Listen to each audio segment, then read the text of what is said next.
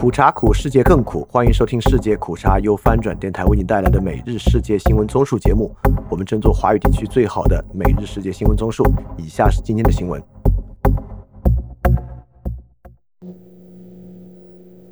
首先是中国新闻。五月四日，江苏无锡江阴市发生一起枪击事件，嫌疑人持枪逃离现场，现场无人员死亡。案发附近的商户表示，事件发生在四日清晨五时许，在我们所在位置北面的一个私人会所里，好像是打牌什么原因引起的，没有人死亡，只是有点受伤。这会儿现场已经解封了。嘉义市公安局要塞派出所接电工作人员确认了此次案件。对于嫌疑人是否仍在逃，该接电工作人员表示，并不需要担心，我们会处理好的。翻平。这就是政府拒绝信息公开后的态度，认为不需要信息透明，不需要任何市民和媒体的监督，只需要简单相信我们会处理好的。但实际经验完全不可能支持这样的轻信。下一条新闻：中国河北省唐山市迁西县桃树峪铁矿于去年九月发生渗水事故，公安机关后来证实，事故造成至少十四人死亡，一人失踪。据中国传媒报道。事故调查报告近日出炉，揭示迁西县时任县委书记、县长、副县长等人存在迟报、谎报，甚至唐毅转移十二具遇难工人的遗体。报道指，去年事故发生后，中国国务院安全生产委员会办公室实行挂牌督办，至近日公布相关调查报告，指出铁矿渗水事故的直接原因是相关单位未有按标准规程操作。翻庭。对于这样的后续调查，我们应该拥有信心，不需要市民和媒体监督，任何事情都可以依靠内部监督检查而水落石出吗？相信政府的责任和内部制衡足以揭露重要事件的真相。虽然很多粉红都如此主张，但这肯定是不可能的。下一条新闻：巴西国家石油公司表示，已同意与中能建国际建设集团成立工作组，以寻找潜在的共同商机。下一条新闻，《新富力时报》写道：西方用了很长时间才认识到，中国新疆穆斯林维吾尔人受迫害是间接性的种族灭绝。中共则驳斥这种说法是世纪谎言。文章呼吁继续密切关注维吾尔人的情况。文章写道：中国领导层对维吾尔人、哈萨克人以及其他伊斯兰少数民族的宗教、文化、民族身份进行抹杀的运动仍在继续。不久前结束的伊斯兰斋月期间，如同2017年以来一样，人们被禁止斋戒。过去两年曾有所放开，允许65岁以上的人斋戒，但如今再次收紧。文章写道：“警察的眼线在各社区确保无人违反禁令。这些眼线通常自己就是维吾尔人，他们观察有谁在日出前或日落后聚众吃饭，这也是被禁止的。违反者受到惩罚，从训话到关入监狱都有可能。”文章写道，有关部门也趁斋月之际完成对喀什汗巴扎的拆除，尽管那里的商贩表示反对。这个古老的集市被新的建筑所取代，而新的场地费是多数维吾尔商贩支付不起的，因此未来主要是害人在那里贩卖。翻平一个严肃的问题就是，如果受到极端压迫的人口仅仅是总人口中的少数，维吾尔族人数是千分之八，并且执政者向大家承诺。只要剩下的百分之九十九点二的人对此保持冷感和沉默，我们就会拥有一个更安全的社会。这是否是一个可以接受的 deal？请不要仓促回答不可以，因为这是非常非常非常明显的事实，就是过去很长时间我们社会实际接受的 deal。只要大家相信受到压迫的人是很少数，绝大多数人都可以保持对这些的极端冷感，清风将这些人排除在同情心之外。下一条新闻。美国监视器产业研究公司 IPVM 二二指出，上海警方正在建立一个监控系统，外国记者若前往新疆或是维吾尔人进入上海时，都会触发警报。此外，人权组织也发现，新疆警方会监控居民手机内的档案，仅是持有伊斯兰教相关影音都可能招来审讯。翻评，我发一个暴论：任何一个中国公民。如果你对过去在境内少数民族受到的压迫实际上不知情，你无法将此埋怨和谴责政府压抑信息和新闻，这是一个个体的道德问题。这基本可以证明，你并不像你自己以为的那样是个有良知和同理心的人。下一条新闻，知情人士透露，美国五角大楼正寻求让美中两国的国防部长奥斯汀和李尚福下月在新加坡会面。此前，拜登政府尝试重启美中军方交流，被中方一再拒绝。翻评，就像我们昨天说的，中美在尝试外交破冰。然后是亚洲新闻。日本首相岸田文雄表示，日本没有制定任何与中国进行高级别会谈的具体计划。另外，韩国外交部第一次关切韩国驻美大使赵贤东表示，韩国将很快与中国进行高层接触，同时寻求与日本和中国开展三边合作的外交机会。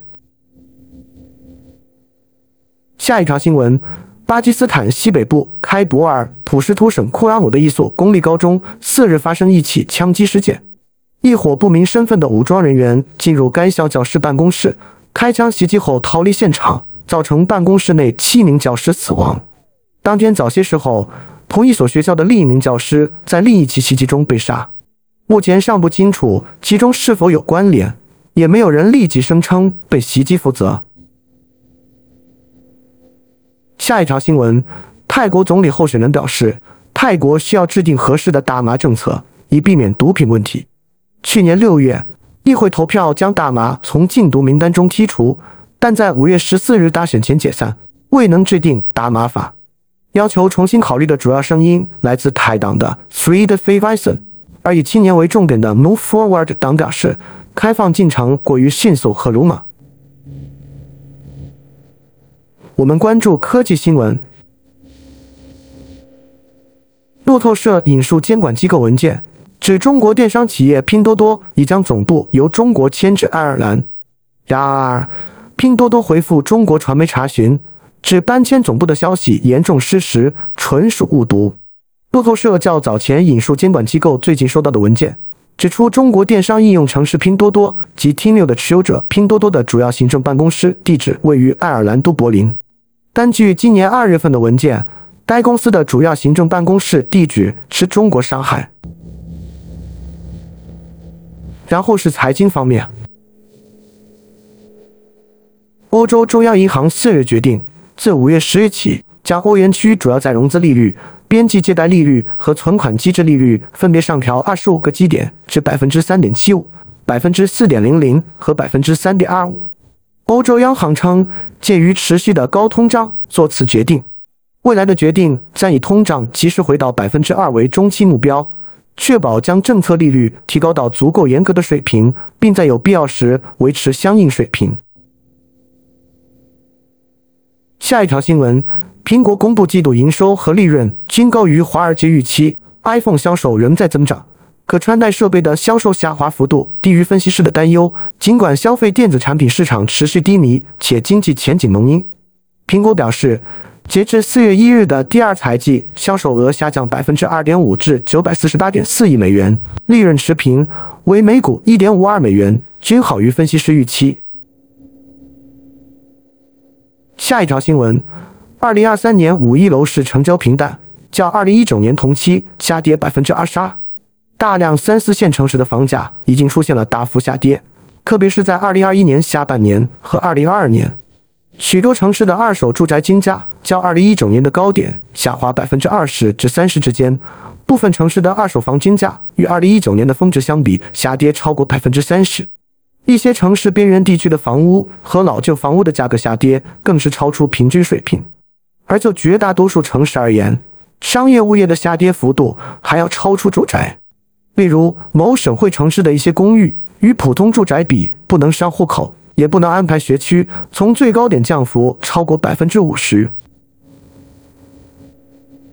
下一条新闻：欧盟大部分成员国正在推动立法，以解决关键药品短缺问题，并减少对从中国和其他国家进口化学品的依赖。在英国《金融时报》看到的一份文件中，比利时和另外十八个国家包括德国和法国，在布鲁塞尔近期关于全面改革欧盟药品法律的提案基础上更进一步，呼吁建立一个在成员国之间调剂药品的最后手段机制，并拟定一份关键药品清单。这些药品的供应链必须得到监测。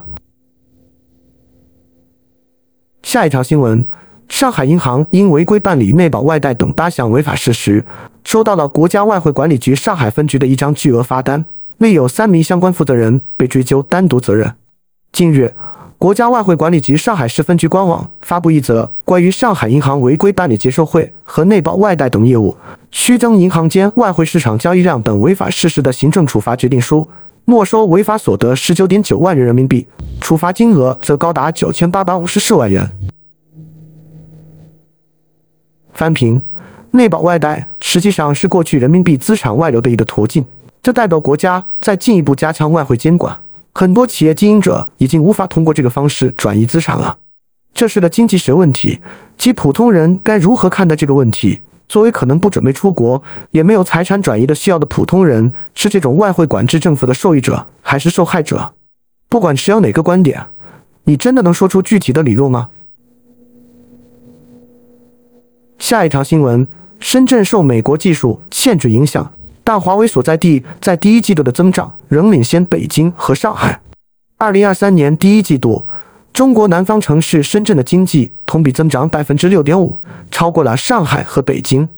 深圳是电动汽车制造商比亚迪、科技巨头华为技术、互联网服务公司腾讯和无人机制造商大疆的所在地。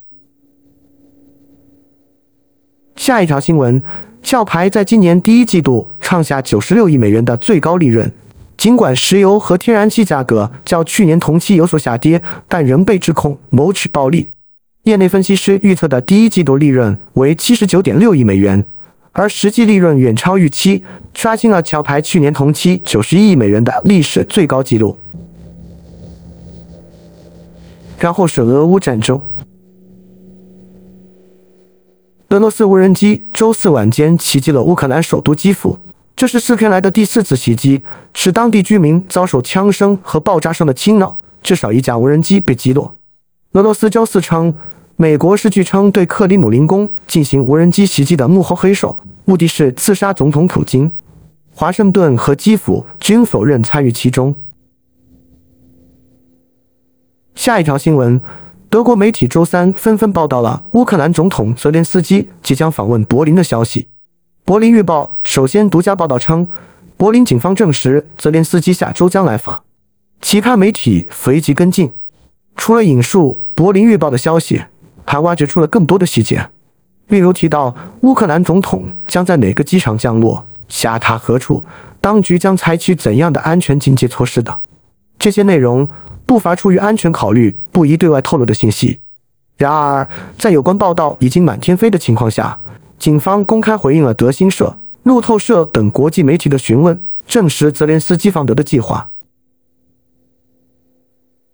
下一条新闻：俄罗斯南部的克拉斯诺达尔边疆区伊利斯基炼油厂四日遭不明无人机袭击，一座油库起火燃烧。乌克兰首都基辅等多个城市四日凌晨传出爆炸声。乌克兰防空系统击落了四日黎明前来袭的二十四架自杀式无人机中的十八架。下一条新闻，据独立媒体周四报道，至少二十一个俄罗斯城市取消了下周纪念苏联二战胜利的年度阅兵活动，原因是该国在乌克兰反攻前遭到一连串无人机袭击。俄罗斯每年在五月九日的胜利日举行许多城市的阅兵活动，其中包括总统普京出席的红场阅兵。今年的胜利日，基辅预计将发动针对入侵的俄罗斯军队的大规模反攻。下一条新闻：昨晚，一些有蓝勾的推特账号和一个 YouTube 频道在网上散布有关核威胁加剧的错误信息，称俄罗斯军机正在携带针对乌克兰首都基辅的核弹头。在社交媒体上，关于全球政治和战区的毫无根据的猜测和公然谎言司空见惯。但在俄罗斯和乌克兰之间的动荡冲突背景下，这种行为更加鲁莽。推特公司在审核政策上的削弱以及新的推特蓝计划，使得任何不良行为者都可以支付费用，获得原本只属于合法新闻机构的认证。最后是世界其他新闻。周二，墨西哥众议院通过一项法案，将工作周从四十八小时减少到四十小时。该法案还规定，墨西哥人每工作五天八小时，至少必须休息两天。根据墨西哥宪法第一百二十三条，雇主每周最多只能要求员工工作四十八小时，即每周六天，每天八小时。但如果该法案通过国会两院，员工在规定的四十小时之外的工时将获得加班工资。翻评：墨西哥是经合组织国家中平均工作时长最高的国家，实际工作时间高于韩国，但依然比我们低很多。下一条新闻：周二，瑞士众议院通过一项法案，禁止具有系统重要性的银行支付部分奖金，限制高管和风险经理的薪酬。社会民主党提出的这项提案得到了一百零一名议员的支持，反对票为七十票，现在将提交给参议院审批。一旦通过，将成为法律。瑞士刚刚经历了一场危机，迫使两大金融机构合并。瑞信集团成为自2008年市场动荡以来首个接近崩溃的全球系统性银行，后被瑞银集团收购。下一条新闻：世卫组织以性行为不端为由解雇新冠起源首席调查员安巴雷克，是一名食品安全和动物传播疾病专家。他曾于2021年率领世卫代表团前往中国武汉调查新冠起源。他在那次访问后称，病毒极不可能是从武汉实验室泄露的。这一贴近中国官方叙述的发言曾招致批评。下一条新闻：土耳其地震调查报道，建筑热潮，豆腐渣工程与生命的代价。本月正在竞选连任的埃尔多安曾将建筑业作为经济增长的动脉和土耳其进步的象征，但在他的领导下。开发商通过金钱输送规避官僚主义的审批，将速度置于安全之上。二月六日的七点八级强震导致土耳其五万多人因建筑物倒塌、崩塌或倾斜而死亡。时报调查的一起实例中，一名开发商在向当地市长担任名誉主席的足球俱乐部捐赠二十多万美元后，获得了公寓开发批准。该项目没有通过建筑检查，但开发商还是利用政治影响力将其启用。在地震中，该公寓楼倒塌，六十余人死亡。下一条新闻：纽约地铁乘客被锁喉致死，引发愤怒。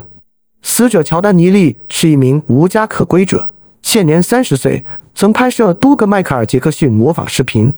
他在事发前曾对车厢内其他乘客大喊大叫，称自己很饿，已准备好去死。随后，一名二十四岁的男子用双臂勒住他的脖子。直至其死亡。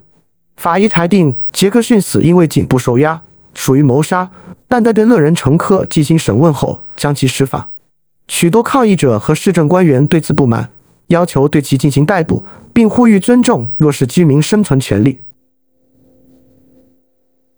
下一条新闻：美国华盛顿特区联邦法院的陪审团裁定极右翼组织“骄傲男孩”的领导人恩里克。帕里奥和其他三名成员犯有共谋暴乱罪等罪名，该指控最高可判处二十年监禁。宣读裁决时，帕里奥似乎没有表现出任何情绪，其律师拒绝置评。骄傲男孩的另一名成员的裁决尚未作出，陪审团将继续审议。下一条新闻：加拿大在野保守党国会议员庄文浩于当地周三提出指控。批评加拿大政府在过去两年一直隐瞒关于其在港家人可能遭受中国当局恐吓和骚扰的情报，要求加拿大政府立即彻查事件，并且驱逐涉事的中国驻多伦多外交官员迪欧韦。下一条新闻：美国最高法院保守派大法官托马斯被揭发一起经济丑闻。据报，一位亿万富豪共和党捐助人帮他的侄子支付私立学校学费。每月高达六千二百美元。这位慷慨的房地产大亨回应称，他经常自掏腰包帮学生付学费。可是报告还说，托马斯夫妇上个月也曾接受可劳的奢侈招待，包括乘坐私人飞机的豪华度假游。但托马斯没有公开披露这些事情。根据长期以来的规定，最高法院的法官必须每年披露收到礼物的情况。好，以上就是今天所有的新闻节目了，非常感谢你的收听。也欢迎在配创赞助范展电台赞助链接在 show note 中可以看到。那么苦茶苦，世界更苦，明天我们不见不散。